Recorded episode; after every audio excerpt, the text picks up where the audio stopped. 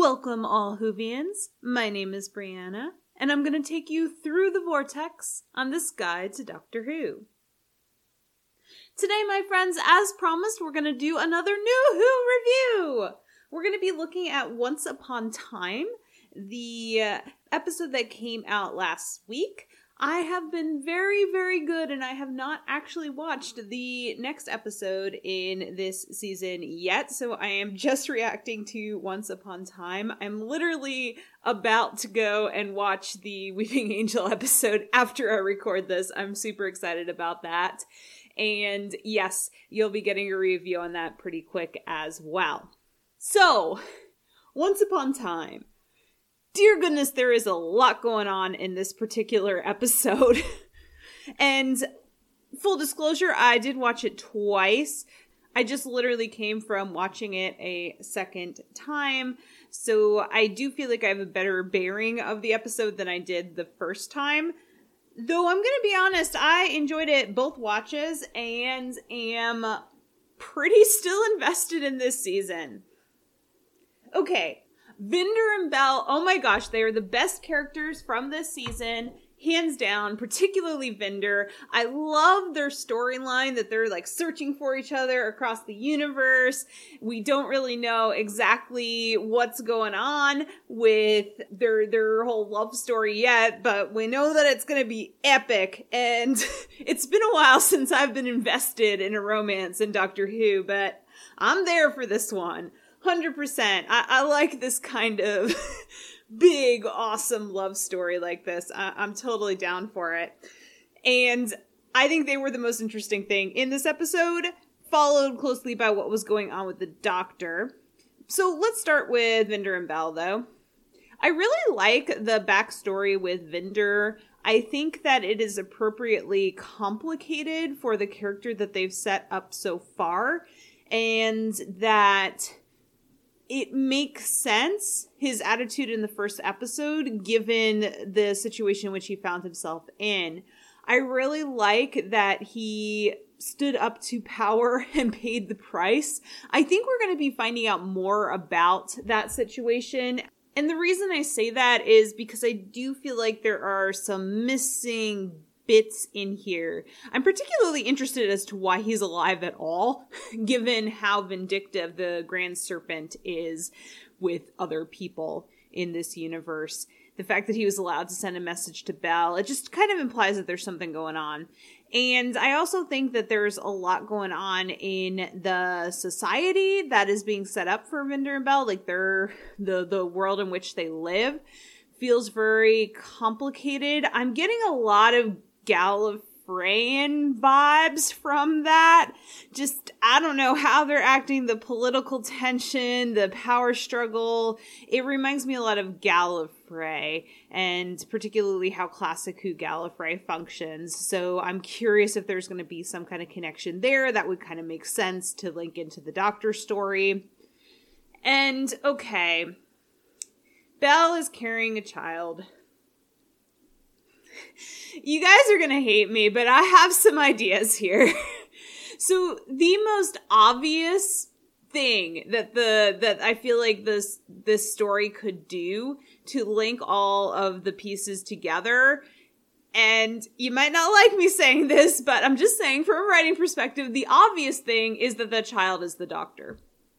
I'm just gonna say it, just putting it out there. And these are her biological parents. And I say that just because there isn't a reason why Bel needs to be pregnant, but they decided to make her pregnant. Hence, I think that this child needs to be important. I'm not saying it has to be the doctor, but that was like my first guess. That is the thing that seems most likely given the story structure that they're setting up the fact that while Bel is looking through the first half of the episode, I think we're meant to think that she's looking for the doctor based on how she's describing Vinder. And there's a lot of parallels between Bel and the doctor and between Vinder and the doctor. It would make sense if there's a link there. It also could be the case that one or the other is the doctor and they don't quite remember it or something like that's going on, but I think that's less likely. I think it's possible that they have some kind of connection to her indirectly um, as parents or something like that. So that is one possibility that I'm just putting on the table there. I did have a lot of thoughts as to who Bel was looking for throughout the episode until it's revealed to be Vinder. I did anticipate it was going to be Vinder just because of how some of the shots were filmed when she talks about who she's looking for. The next shot is almost always a Vinder. So that's usually a good indication that something's going on. And if it was going to be someone in the serial, or sorry, in this episode, it would have to be Vinder. Like he's the only one unaccounted for. so once he's made his tape, like talking about his loved one, I, I guess that he was the one that she was looking for. But up to that point, I had lots of theories going on. this kind of single-minded devotion reminds me a lot of, um, well, Rose or Amy and Rory or some of our past like romantic connections like that. So I was debating that, particularly because, again, in the first half of the episode, all the context clues are pointing to her looking for the doctor. And I think that's intentional. And again, I think that's part of it's meant to be a reveal, but I also think that we're going to probably come back to that in some way. So yeah, don't hate me for speculating. I'm just thinking about story structure here, and I feel like that child needs to be important in some way, and Vinder and Bel need to link into this larger story in an important fashion, and that would be the easiest way to do it, is that they're biologically the doctor's parents. That doesn't have to be the case. There might be something else going on. What regardless, this child is important in some way has to be important in some way. And I suspect that the society that they come from, the fact that we aren't getting too many context clues about that, we didn't hear like their planet title, things like that, lead me to think that that is also going to be important. I wonder if they are Time Lords, either in the past, present, future, at some in some way, just because the other weird thing was when Bel was saying, I wonder if he still looks like that and unless this baby's developing over a really long amount of time, Vinder probably hasn't aged much. But if he could regenerate, that would be a realistic question for Bel to ask is like, oh, I wonder if he looks the same. So I'm kind of curious about what species Vinder and Bel are. Okay, so there's a lot of speculation on that, just throwing it all out there. Other interesting story in this is, of course, the doctor and her journey to time the first time round. Yay, we got some Ruth Doctor. I knew she was going to show up, but I was just I was so excited because I really really like Ruth Doctor. I know that she's officially called the Fugitive Doctor, but she's Ruth Doctor to me because because when we were introduced to her her name was Ruth. So I call her Ruth Doctor, okay? D- don't hate me. This does push away from my deeply held desire for um, Ruth Doctor to be the next Doctor because it does feel like they're trying to firmly place her in the past. But you never know. Uh, time time is time is running wild. We, we don't know what's going on. All sorts of stuff could be going on. I I'm I was so happy to see some some Ruth Doctor here, and I really really just want to highlight this is a good episode for Jodie Whittaker. This this season has been good for her in general, but the reason I really liked this episode is in those scenes where she's playing Ruth Doctor. I loved the contrast between the two of them going back and forth, the ways in which you could see um, Whittaker's Doctor like slipping into Ruth Doctor mannerisms and back out into like her Doctor mannerisms. It was just really well done on an acting level, even just the physicality of it. It was something I noticed more the second watch. Really worth it just for that. So I was happy to see Ruth Doctor, happy to see that.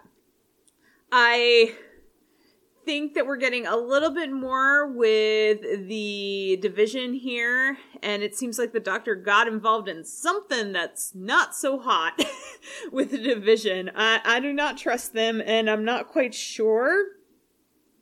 I guess, like, the most interesting thing about that storyline for me is the implications here of holding time hostage. I kind of wonder if Swarm and Azure are right that what the division is doing, that trapping time with the Mouri is actually a bad thing. and that's might be where we're going because just the language being used around it pushed me very much the wrong way. Like I feel like you're like, yeah, no, space can't control time. You can't just hold time still. That's that's not possible but at the same time it seems like if we we don't have this in place like the whole universe unravels so what does that mean? I'm not sure where that's all going. The other component to this is swarm at the end of this episode when the doctor asks what do you want? Swarm quotes paradise lost and Satan and says to reign in hell, which is Satan's big line that it is it is better to reign in hell than serve in heaven.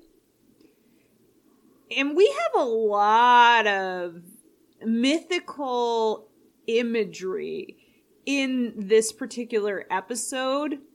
The Mouri kind of look like angels. We have literally the weeping angels this situation feels like one between chaos and control. There haven't been overt references to Satan's pit, but again, that serial's in the back of my mind. The time that we trapped the the the version of Satan in a very similar way to how Swarm was trapped. I'm just kind of curious where this is all going and what the implications are here. That Swarm is identifying with Satan, with the rebel from heaven in the, the Lucifer, the fallen angel, the one who rebelled against God, which would position the Mouri and Division and those types of people in that authority role. And I, I just, I don't know where this is going, but I'm very curious if where they're going to go with the mythology of this because this is something I think that Chibnall as a writer is interested in. We've seen him not particularly well yet, but he seems to want to play with these godlike beings. They come in and out of Jodie Whittaker's era quite a bit with these absurd amount of powers and and almost very Marvel universe. I actually haven't seen any of the Marvel movies, but I'm kind of aware of them. And I was wondering about that a little bit. I was like, maybe I need to watch the Marvel movies because I feel like there's some aping going on here in, in Doctor Who, just based on the little bit I've seen. I, I don't know. There's there are mythic undertones going on here, and I'm very curious if that's just what they are. They're just illusions, or if there's something else going on here, or some kind of commentary being made on the nature of those myths. So it will be interesting to see where they go with that because we are talking about the nature of time and the nature of space and the origin of the universe and the universe's death. So if they wanted to go there, I suppose this is the type of story in which they could. I'm just not sure exactly where they would go with it. Um, but yes, I thought it was very interesting that we had a quote directly from Paradise Lost in this serial and that, that connection, and that we're also linking to this larger story about control versus chaos. Because Swarm and Azure they're evil, yes, but they also seem to be agents of chaos to the division's control. And that's a really interesting thing because I feel like the doctor is very rarely control. The doctor is often the person who introduces chaos because systems need to change and grow and become better. Hence, she disrupts the order and the rules because those orders and rules are incorrect. And I- I'm just curious to see at the end of this, when all is said and done, how we're going to feel about Swarm and Azure and what they're trying to do. And who is in the right or who is in the wrong in this whole situation. I am interested about that and interested in this random lady that shows up who's like scolding the doctor. I feel like I should know who this woman is. She she reminds me of something but I don't know what. and I just I feel like I know who she is, but I don't know like yeah, so the the older lady with the um clippers who's who's just hanging out and scolds the doctor and such. She she just feels very familiar and how she interacted with the doctor felt very familiar, but I just can't place it. Like I can't put my thumb on it. Maybe I need to see more of her.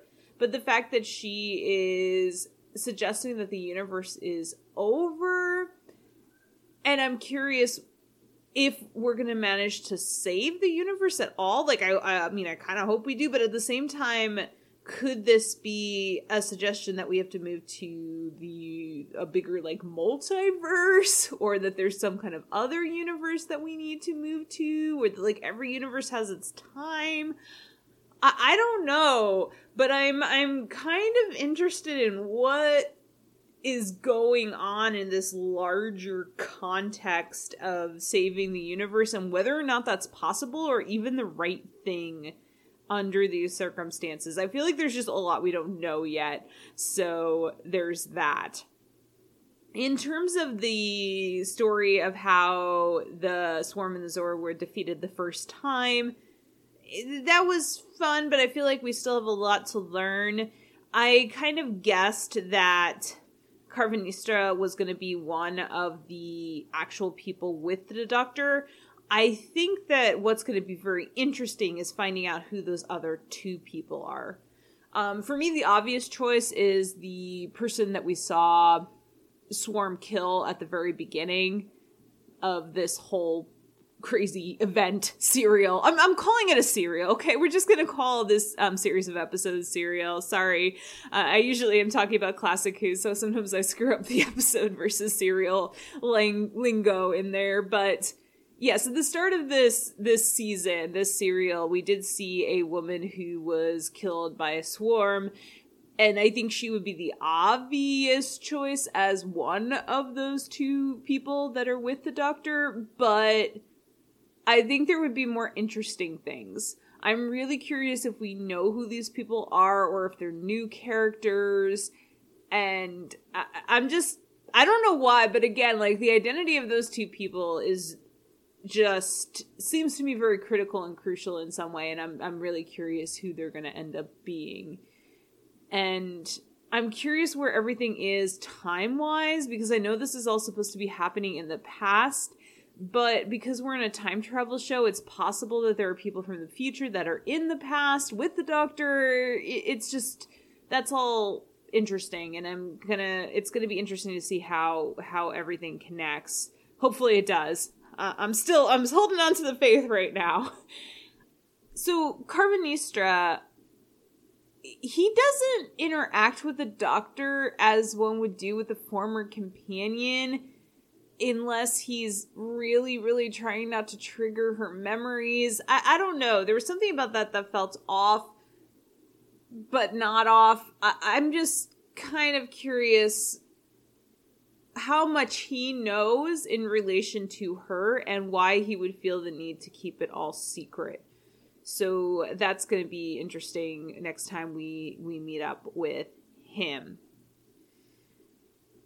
Yeah, aside from that, I mean, this was just it was a fun episode. I liked having Yaz and Dan and Vinder kind of stand in for other characters and the doctor for that matter um, seeing little bits and pieces in the time stream. There wasn't too much interesting going on with Dan and Yaz in comparison to the other stories. I I did like getting to see Yaz's sister again because I like their dynamic a lot. I actually would have loved for her to be on the TARDIS this season. like so when I like try to reimagine things about the series that would have been really cool to see. One thing that would have been awesome for me is if Martha's sister was actually aboard the TARDIS for a while, like Tish and Martha. I thought that would have been really fun. and I was kind of sad that it never happened because she seemed really cool. She was really helpful when Lazarus was around and yeah, I kind of feel the same way with Yaz's sister. I just, I, I, I just want two sisters aboard the TARDIS, man. Like that would be cool. Like just give me that. That would be awesome. That's a dynamic we really haven't seen two biological siblings on the TARDIS. We've had companions who have a sibling like bond, but we haven't had like siblings, and I think that would be an interesting dynamic. Just just throwing that out there. And Dan's little romance with Diane, I know her name now. Her name is Diane. is nice. I, I like them. They're they're they're cute. I'm not as deeply invested in Dan yet um partially because he's still a relatively new character. So like i care about him and i like him but he's not as interesting as say like vinder so um i i want him to come out of this and be be happy and you know have his little romance but we comparatively just know less about him and he yeah we don't really have an established relationship between him and the doctor or even really him and Yaz yet because they they haven't had time to develop that. So I think that's one disadvantage of this format is we haven't really had space for Dan to become a companion and I feel like he's being treated as if he's been around for a lot longer than he has been in terms of the emotional weight that the doctor and Yaz are putting into him and that feels weird because I don't think that's been earned yet that said, I do like him and I do want like him to to come out of this in a good spot. And yes, I do like what again, I'm continuing to appreciate what they're doing with Yaz this season. I think she is much more interesting this season than she has been in past seasons. I particularly liked in the time stream jumps that she always seemed to end up in a militarized or police role across the board and that that reflects on how she sees herself and her training. I, I thought that was kind of clever in characterizing it as a little bit more. And I'll, I'll be interested to see how that works going forward. I sort of suspect that yaz the perfect exit for her assuming that she's exiting this season, would be to take some kind of position like that where she's off protecting um, some group or people or I don't know if, if division still exists. Like I could see her going off and, and doing something with division, uh, uh, like a better version of division, sort of like Jack um, makes Torchwood a better place, like she could make Division a better place. I don't know. I just kind of see her eventually slotting into a role like that because that seems to be her her sweet spot. So there's that. But yes, I would say that this one is very confusing. It's there's a lot going on. I don't fully understand everything that's happening. At this point I'm okay with that. I'm I'm very willing to trust a story and just go with it. I don't necessarily have to understand all of the pieces as long as I understand the emotional beats. And in this episode, I did feel like I was on board with the emotions. I I cared about what the doctor was figuring out. I cared about Vinder and Bel, So the you know I was willing to let slide the or at least to be patient with the story that said, I could see this turning off certain viewers, and I am still concerned about how they're going to stick the landing because again there's a lot in the air and i don't feel like we're getting very many answers. I feel like there are more and more questions being raised and we only have half the season left. So i'm anticipating that next episode we're gonna hopefully be getting some more pieces into play. I guess some of the things that were resolved this episode is that we do know Vinder's backstory now and um, how he ended up in Outpost Rose, and we understand what the passengers are. We understand how the connection between Swarm and the Doctor, like that he was involved in this past catastrophe in some way. So so there were some answers this episode, but there's also a lot more questions and it's just a lot to resolve in one season. Not impossible, but it's still something that I'm somewhat concerned about. So I'm just kind of crossing my fingers and hoping that we come out of this with an elegant landing, I suppose. But yeah, I enjoyed this one. I'm still on board for this, particularly for Vinder and Bel. I'm a sucker for a good romance, and I'm curious to see what happens going forward. And I'm not sure how all the logistics of this work. Like, is Earth just like preserved in this little bubble? The rest of the universe outside the Lupari shield is just what Bel is experiencing, like this really weird, temporally strange place. Is Earth also part of that? Like, I'm not entirely sure what what this universe with Time Run Wild is going to look like, and yeah, we'll just have to sit tight and see. Again, I haven't seen the next episode yet, though I am about to go and watch that so yes, I guess my sum up of thoughts here would be there is a lot going on in this episode. I do think that you need to be patient with it, and I think that there are still a lot of things up in the air that we don't understand. But if you're willing to go with that, I was pretty invested in the characters here. Um, I really liked Vinder and Bel's story. I really liked some of the things we were getting with the doctor. Oh, I, I forgot to mention that I really liked the fact that the doctor was making some mistakes this episode and struggling and encountering her limits and being told that like there's a limit to what you can do. And and almost made the wrong choice too in terms of oh like save my friends or I need to know this past I need to know my past. And no you you need to save your friends and you need to get out of here. And that's the the more important thing right now. Like I liked that. I liked that um, we are finally seeing some pushback on the Doctor, which the show has been reluctant to do with Jodie Whittaker's Doctor. So I liked that there was a lot of complexity there. Um, some of that's also brought by Ruth Doctor, who is more morally ambiguous, let's say, than um, Jodie Whittaker's Doctor. So that was cool too. In any case, yes, I enjoyed this one. Again, it's hard to judge any of these episodes without seeing the whole but as of right now, I'm still on board. I am going to turn around and watch the next episode, and I may record that as well tonight and or tomorrow. I may um, make time to watch it twice, so I'll let you know if I'm still on board after our Weeping Angel episode. Thank you all so very much for listening. This has been Through the Vortex, a companion to Doctor Who.